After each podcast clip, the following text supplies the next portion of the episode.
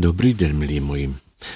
Tohle jsem si musel do svého deníčku poznamenat, i když jde o zdánlivou prkotinu a žádný sloupkař by se jí ani zabývat nemusel.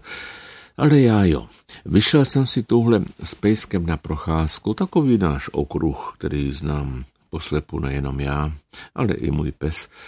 Nemusím říkat, na kterém rohu zabočit a kdy zase jít rovně a kde se případně háže balónek, anebo dřevíčko či kroužek, což je národní sport pejsků, tak jako v Japonsku sumo nebo judo, či v Americe americký fotbal či baseball. Ovšem pozor, pejsek nikdy nejde jenom tak, bezcílně a bez náplně. Ono plní, řekl bych, funkci informační a komunikační. Máte-li doma podobného savce a chodíte-li s ním taky na procházku, dozajista vám neuniklo, u kterých záchytných bodů se zdržuje a proč. Že tam čurá, říkáte. Ne, ne, on zrovna u té popelnice, stromu nebo na rohu domu podává zprávu. Všem, kdo tady projdou po mně, zanechá jsem tu svou vizitku, aby věděli, s kým mají tu čest. Stejně jako já jsem si předtím očuchal, chci říci, dešifroval zprávu předchozího zpravodajce. Je-li na trase zpráva od psí osobnosti ženského pohlaví, musím její sdělení prostudovat zvlášť pečlivě, neboť v tom vzkazu může být ukryto ještě něco jiného než obyčejné hlášení.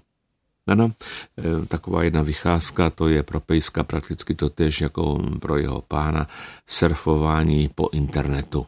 Zatímco člověk k tomu potřebuje sofistikované zařízení doma a ještě složitější síť tam venku, psovi stačí pár pachových věmů. Tedy ono jich možná není pár, oni jsou jich desítky, stovky, ba tisíce. Psi přijímají nejostřejší čich ze všech živočichů.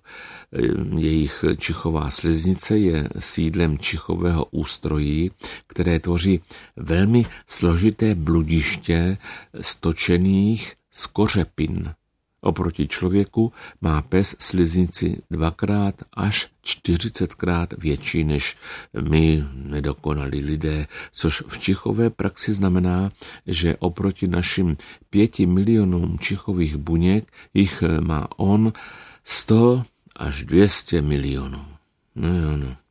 Ponořen do těchto myšlenek jsem sebou trhl, neboť můj pes se zapřel tlapkami, a že dál nepůjde, dokud si nepřečte e-mail zaslaný mu jednou fenečkou ze sousedství.